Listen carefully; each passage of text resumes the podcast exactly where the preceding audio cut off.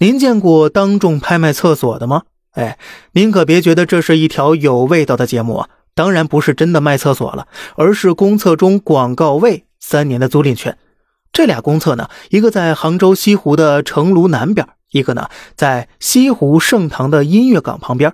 根据工作人员说，这两个公厕的广告位定价时是借鉴了高速服务区的公厕广告租金，经过专业机构评估之后给出起拍价。这次拍卖在二零二零年四月十八号上午的网上进行，引起了七千多人围观，但是只有一人举牌。最终，他以六点八万元的起拍价格拍下了这三十九个公厕广告位。那您觉得他是捡漏了还是亏了呢？那下面说的这个呢，大概是司法拍卖史以来的最高价格的一次了。重点是还卖出去了，他就是卖出一百零六亿元人民币的高速公路收费权。该高速公路收费站共设九处，经营权到二零四一年九月底，这段高速的持有公司欠下了一百亿以上的工程款，也没有其他资产可以进行抵债了，只有高速公路收费权这一项可以出售了。所以说呢，法院将其挂牌上拍卖会，整体拍卖了。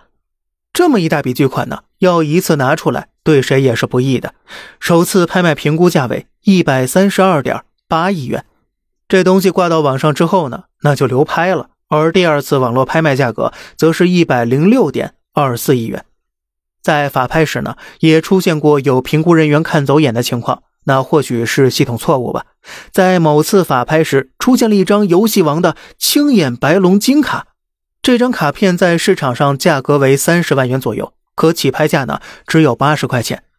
这场拍卖有二百六十九万人围观，八千一百零四人报名，最终开出了八千七百余万的高价。可是呢，这场备受关注的拍卖最终啊，并未达成。